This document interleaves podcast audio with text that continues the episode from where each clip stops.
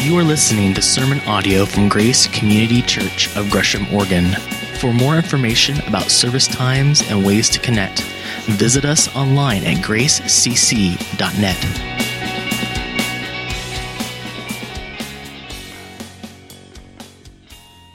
Hope is one of those things that just kind of never has an end. So powerful. So I got to know how many hate Christmas? How many Grinches here? How many? None? Oh, one. Okay, good. Okay. Whew, I feel much better now. There is one who hates Christmas. Okay, good. I'm not one of them. I, am totally into it, like big time.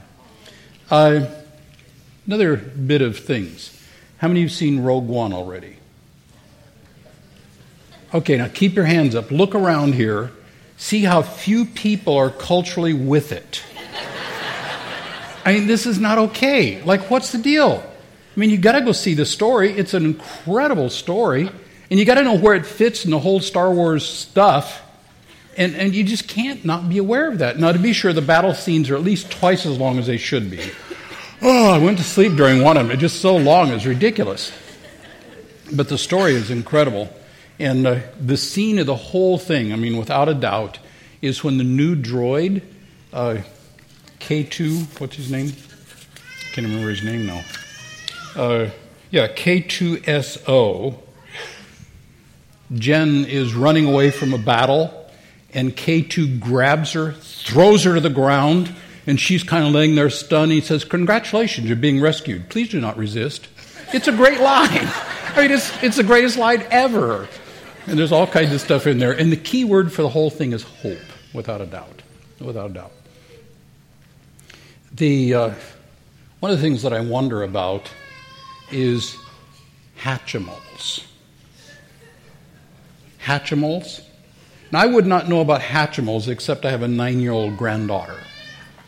And it's the gift to get this year Hatchimals. How many have a Hatchimal? Okay, see, there's my point. You can't get them. I know you're all trying to get them, it just hasn't worked out yet. You know, Hatchimals are incredible. And when you look at Hatchimals, I mean, what they do, you can hear by the thing, they're, they're an animal, and they come in an egg, you got to nurture the egg and make it happy, and then it starts pecking, and you got to tap to let you know it's out there, and then it'll peck around and it'll come out of the egg, and it's incredible. I mean, it's, it's the thing to do. It's Hatchimals are everything. How many can get a Hatchimal this year? I haven't sold you yet. What's that? $181. $181. Yeah, if you can get it, it's $181. Good luck. but see, what do you wonder about? And what we're saying is that we wonder about another hatched one, if I can use that term. And his name is what? Who hatched a couple thousand years ago? Jesus. Now, he didn't hatch, but you get my point. Hatching the baby who is born is so powerful. We're going to take this story starting in Matthew chapter 1. Uh, turn on your phone or pull out your Bible or however you do it. Matthew chapter 1. And I want to read this incredible passage. Josh started with it last week. This is how the birth of Jesus the Messiah came about. His mother Mary was pledged to be married to Joseph, but before they came together, she was found to be pregnant through the Holy Spirit.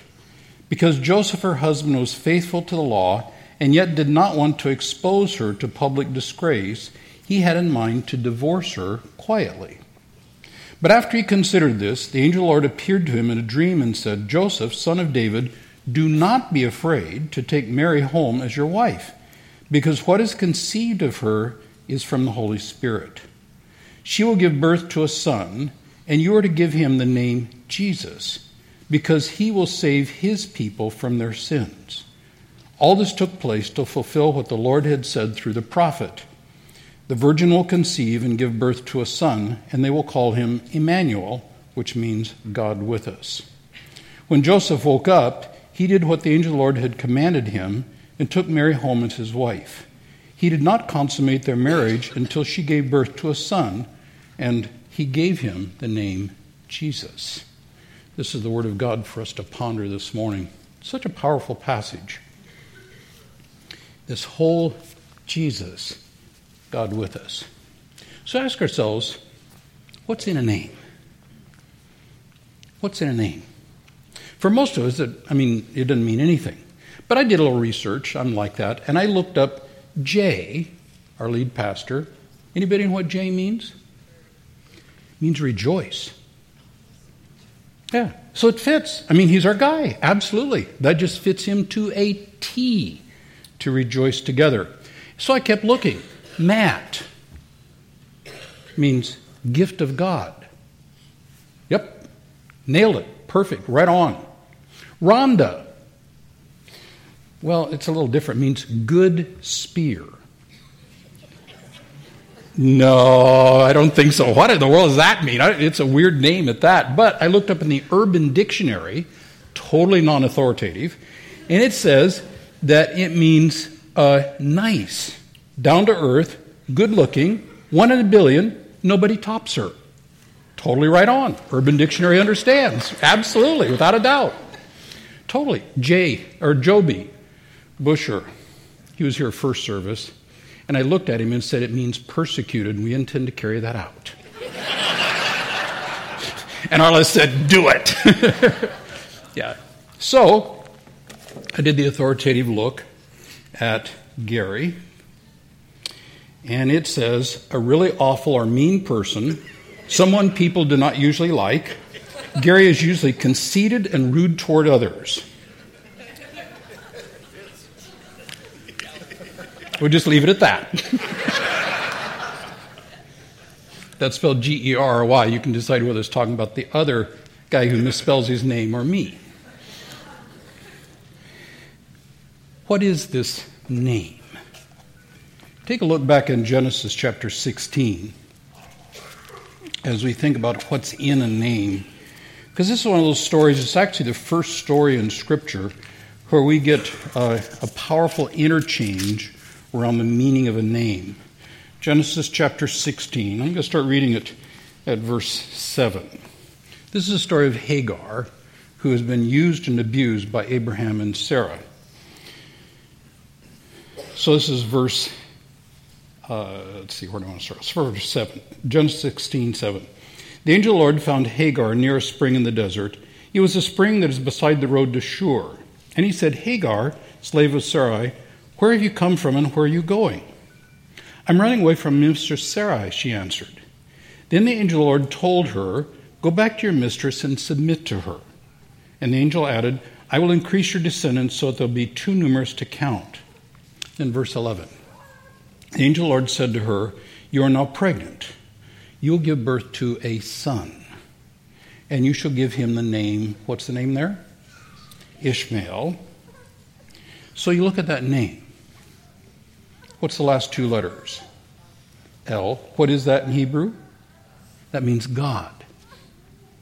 So that's the name God. And the first part of that, Ishma, in Hebrew means hears. What's the next line of the poem? For the Lord has heard of your misery. So here is the angel telling her to name her child Ishmael because God has heard your misery. It's a powerful name for this very blessed baby. So, the first thing, this is your blank, uh, is that a name tells us who we are. A name tells us who we are. You keep reading in the story. He'd be a wild donkey of a man, his hand will not be against everyone, and everyone's hand against him. And then in verse 12, 13, she, Hagar, gave this name to the Lord who spoke to her You are the God who sees me. What's the name there? Well, what's the Hebrew name for God? El. Sees, you all know that, right? What's the Hebrew for seed, Josh? Ra or Roy. So that's the Hebrew name El Roi. So if we read that, we could say, You are El Roi, me. And you see this, and then she responds, For she said, I have now seen the one who sees me.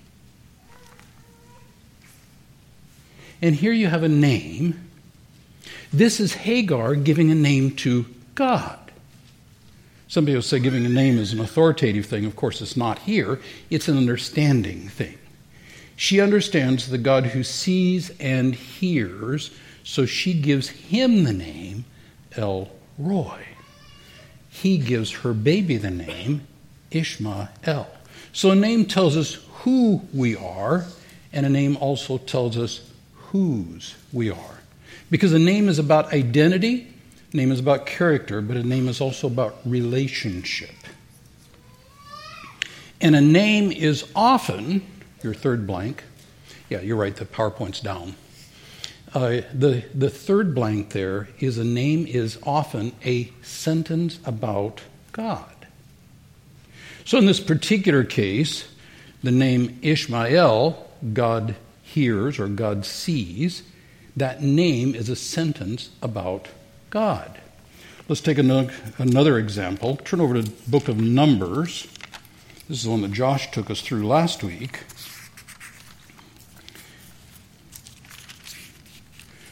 I'm sure Numbers is in this Bible. Numbers chapter 13. And when we look at, at this passage, look at verse 16. Numbers 13, 16. Just one quick verse here. There's this whole line of things where. Is that the right reference? Yes. Numbers 13, 16. These are the names of the men Moses sent to explore the land. Moses gave Hoshea. Okay. You listened to Josh last week. What does Hoshea mean? Salvation. Mm-hmm. The son of Nun, the name of J. Hoshea.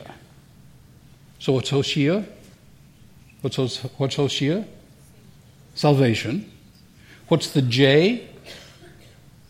Well, that stands for Yahweh. That's the Yod in Yod He Vav He, the Hebrew letters that are the four letters that are the personal name of God.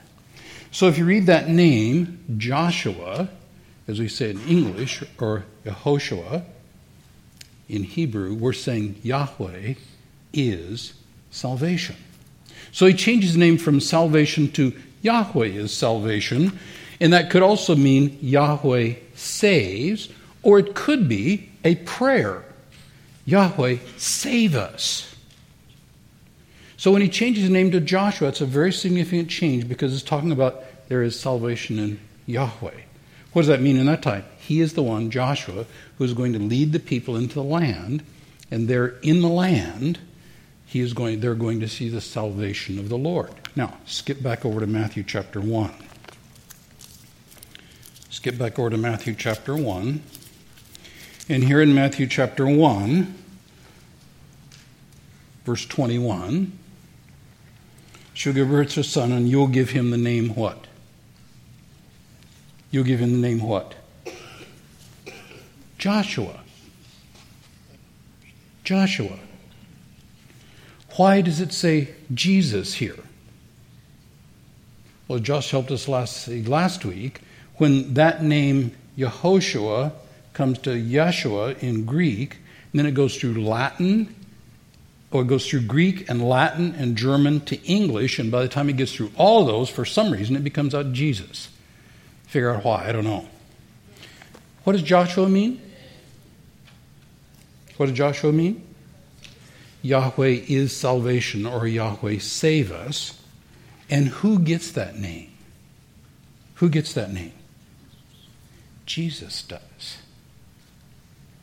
And it's even more powerful because in the Greek, it says there, because he will save his people from their sins. This, the he, if we gave everything that's there in the Greek, we would say he himself will save the people from their sins.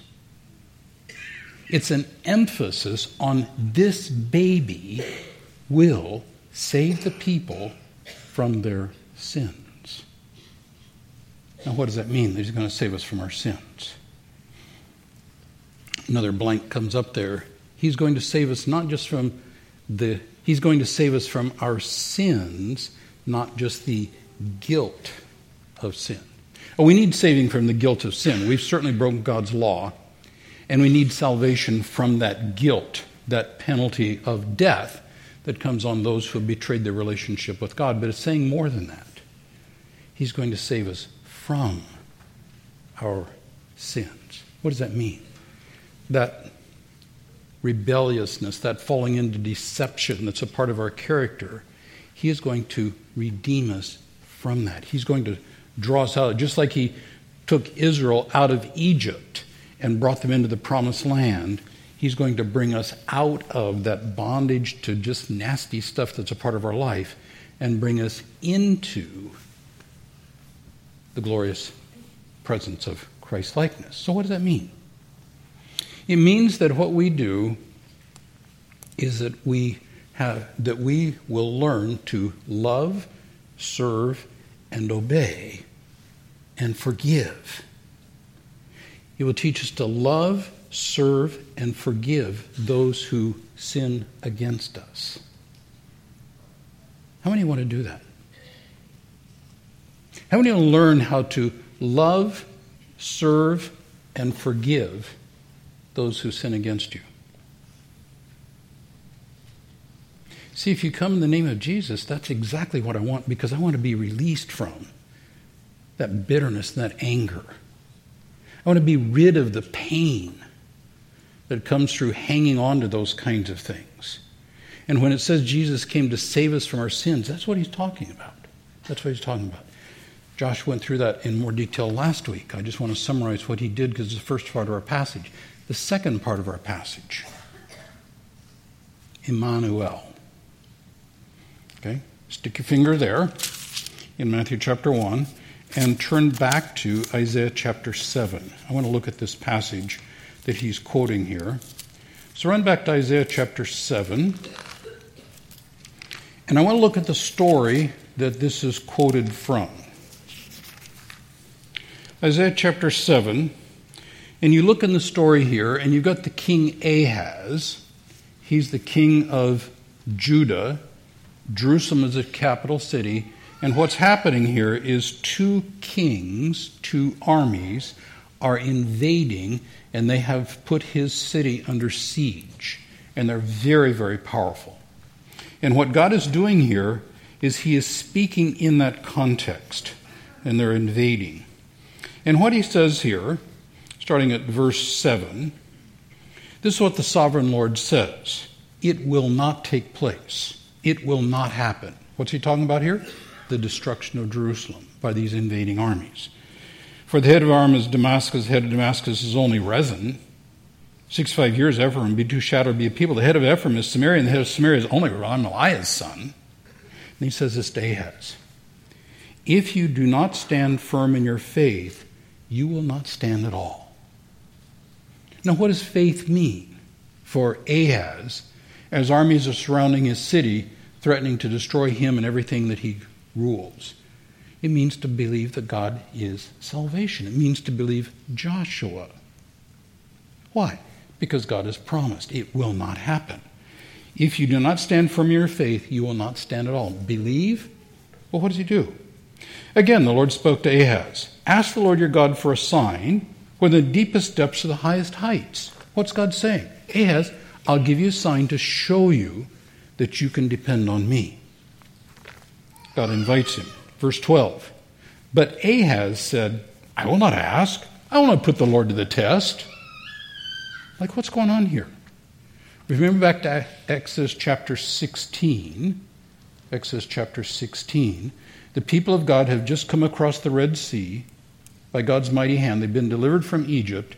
They're on the other side. They're in the desert. It's dry and it's hot and there's no food around, and they begin to complain bitterly. You just brought us out here to die. And they put God to the test. They will not believe God's promise. And that's, of course, the wrong thing to do. And Ahaz is citing that. I'm not going to put God to the test. But see, the difference here is God has said, I will give you a sign. Ask for anything. And God responds, and Isaiah said, Hear now, you house of David. Is it not enough to try the patience of people? Will you also try the patience of my God also? His false spirituality shows that he actually does not believe God. Therefore, this is Isaiah 7:14. Therefore the Lord himself will give you a sign. The virgin will conceive and give birth to a son and will call his name Emmanuel. He'll be encouraged and when he knows enough to reject the wrong and choose the right. Before the, because before the boy knows enough to reject the wrong and choose the right, the land of the two kings you dread will now be laid to waste. What's it talking about in Isaiah chapter 7? In Isaiah chapter 7, it's talking about there will be a woman, a young woman, a virgin, who will have a baby. And before that baby is old enough to make responsible decisions, you will see those two kings destroyed. So the sign in Isaiah's day is that God is going to cut down, and the baby that will come, perhaps Isaiah's wife's that he's going to marry, named in the next. Would you see that name in the next chapter, chapter eight, Maher-shalal-hash-baz? I mean, that's abuse to give a kid a name like that, isn't it? what does that mean? It means it's a, it's one of those divine names. But it's talking about the fact that before this baby can make responsible decisions, God is going to destroy these two nations that seem so powerful. That's the sign in Isaiah's day. Or is it? Take a look back at Isaiah chapter 7, verse 14 again, and read a little more closely. The Lord will give you a sign, and what's the sign?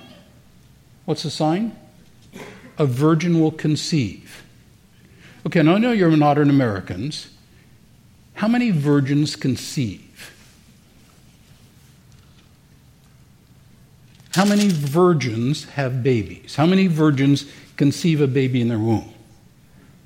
Well, now, today it, it could happen, I suppose, because through in vitro fertilization or artificial insemination or something like that, it could possibly happen.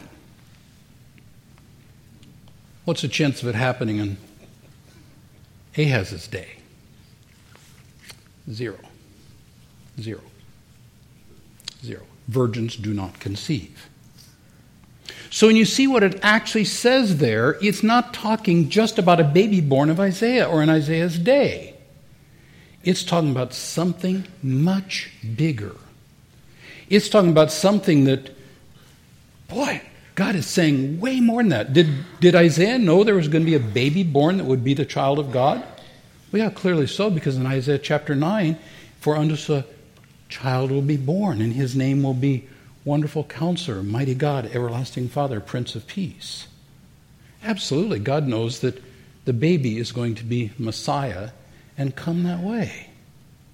Isaiah 7:14 is looking into the future for a day of incredible promise. Now go back to Matthew chapter 1. Matthew chapter 1, there's going to be a baby born. And this baby will conceive and give birth to a son, and you'll call him Emmanuel. What does El mean? God. What does Amanu mean? Take a guess. With us. Good, good. Matthew translates it because people didn't know Hebrew. They were reading his gospel. At least some of them didn't. Emmanuel means God with us. But see, here's the difference. In Isaiah 7, it is a promise of a future deliverance as well as a present deliverance. When Matthew quotes it, he's saying that future promise has become real today. Very different kind of thing. And he's saying this baby is God with us. Now, I want to unpack that a little bit. I want to think of God with us. I want to think of God with us, and I want to think of God with us. First, God with us. Look at Matthew chapter 3. Matthew chapter 3. John the Baptist came, preaching in the wilderness of Judea, and saying, Repent, for the kingdom of heaven has come near. For this was spoken through the prophet Isaiah. A voice of one calling in the wilderness, Prepare the way for the Lord and make straight, paths for him. Now, who is John the Baptist talking about? When he quotes, he says, The voice of one crying in the wilderness, Prepare the way for the Lord. Who is the Lord that John the Baptist is talking about? That's Jesus. That's Jesus. But if you go back to Isaiah chapter 40, where this is quoted from, make straight the path of the Lord, make straight the highway for our God, what's the Lord there? Well, if you look there, it's four capital letters, L O R D, which means what? That means that's Yahweh. So when Matthew quotes this promise from Isaiah 40 and applies it to Jesus in Matthew chapter 3, that's talking about Jesus. In Isaiah chapter 40, that's talking about Yahweh. So what's Matthew saying? Jesus is Yahweh come among us. He is God with us. Then it says, God with us. What does God look like in the Old Testament? Well, again, turn back to Exodus chapter 19.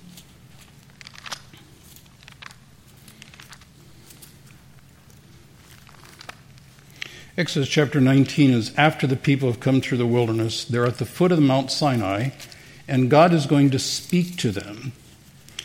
In Exodus, is our PowerPoint up yet or is it dead? Must be dead. Okay. Exodus chapter 19 a lot slower turning pages than it is flipping a PowerPoint. Exodus chapter 19. We see here that the people. Um, oh, look at verse uh, 16, for example. Matthew 19, or Exodus 19, 16. On the morning of the third day, there was thunder and lightning with a thick cloud over the mountain, and a very loud trumpet blast.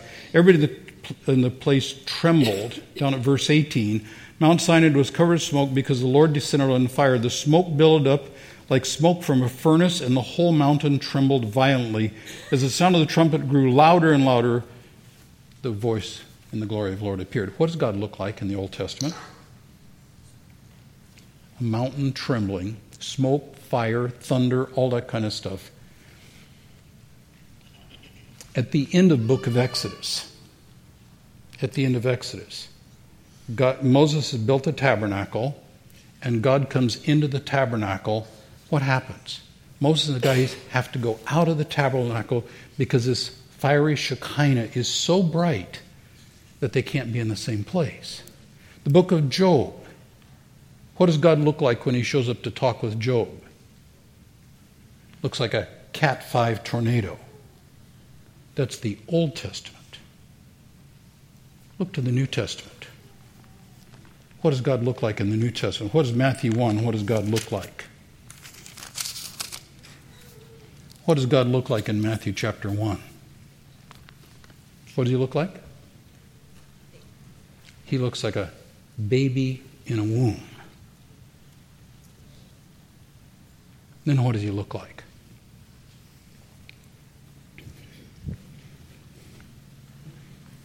Stand up. This is what God looks like. This is what God looks like. Thank you for being a great dad. That's what God looks like. That's what God looks like. In the Old Testament, this incredible, trembling mountain, this violent, thundering, powerful presence looks like that. a baby sleeping in a father's arms.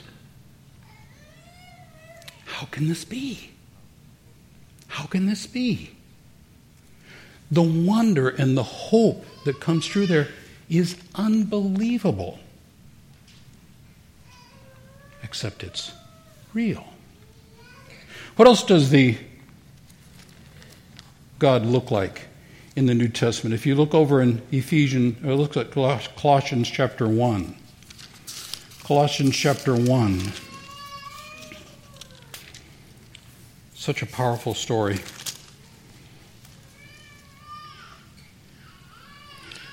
Verse 26. Paul is talking here about the mystery that's been hid, kept hidden from ages and generations is now disclosed to God people. To them, God has chosen to make known among the Gentiles the glorious riches of this mystery, which is Christ in you, the hope of glory. Christ in you, the hope of glory. Now I stop and think about it just a minute. What does God look like? In Jesus' day, it looks like a sleeping baby. What does it look like today? How many feel pregnant with God today? Christ in you, the hope of glory. Except it's not a baby in a womb that only happened one time. What it does look like, though, is that incredibly powerful presence that makes mountain trembles, that runs people out of the temple when it shows up. The Cat 5 tornado that talks to Job is in us. That very same powerful presence. So it looks like a newborn baby in Jesus' day now looks like a powerful personal presence in us. And in John 14, Jesus says, Not only will I be with you, but I will be in you. The with us God.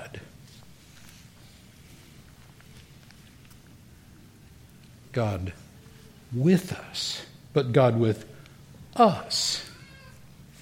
God with whom? Who's God with? All people? What says his people? Is God with all people? Well, in one sense, I would say yes. He is with everyone in the sense that he is inviting them Will you let me be the God who saves? Jesus. Will you let me be to you Yahweh who saves people from their sin? He's saying to all of us, Will you let me be with you and in you? So, what do you have to do to receive that with us? Simply say, I want your healing. I need your saving. And He'll do it. What's the limit on it? None. None. I got a message this week from a woman I've worked for a long time. Her life is nothing short of hell. Her family is so evil. I've known her for a long time.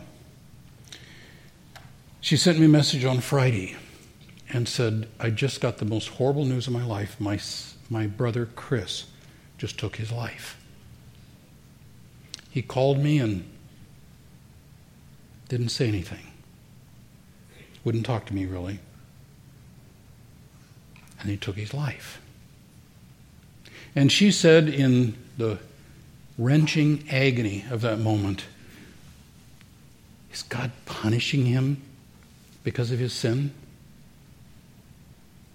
And so, what I could say to her in absolute confidence Jesus came to save Chris from his sins. And if he's received Jesus Christ as his Savior, he didn't lose it just because he did the horrible, sinful act of suicide. How come? Jesus came to save us from our sins. And I said to her, against the teaching of the church she grew up in, there is no sin too big to be forgiven at the hand of the powerful God who comes as a baby, dies for our, sins, risen for our newness of life. What does it mean for us? What does it mean for people like me who have been Christian for a long time? The question really is will I make room for Emmanuel? What does that mean? 49 years ago, Thursday, Sherry and I saw each other for the very first time. And I would say there was a bang, that happened that first day, except I'd be lying to you. It didn't happen. It took about five more days for that to happen. And almost 49 years ago, I said I do to Sherry, and she to me. And the question is in all the busy stuff of my life, will I make room for my pretty wife? There's a lot of things that demand my time. Will I put some of that aside and make time to just hang out with my pretty wife? Same thing with Jesus. Will I make time in my life, busy with all the stuff that I do and all the stuff that we do and all the busyness that happens in this season? Will I intentionally make time to spend with Jesus? What does that mean? Well, it means what are the two great commandments from Jesus? We looked at them a couple of weeks ago. What's the first one? Love God. Second is love your neighbor. We do that. Will you make time to meditate on God's Word? Will you make time to pray? I mean, like really commune with God? Will you make time to serve your unlovable neighbor? Will you make place in your finances to support the mission vision of grace and other things where God points you? I mean, that's what it means. Will I make room for Jesus in my life? See, that's the question that Emmanuel brings into our life. Will we receive him as Yahweh who saves, as Emmanuel, God with us? And will I live that out so that I can experience the power and the peace of his presence that comes? Will I make room for Jesus or Christmas? Will my hope be in Hatchimals or in Emmanuel's? How to do that? That's the question.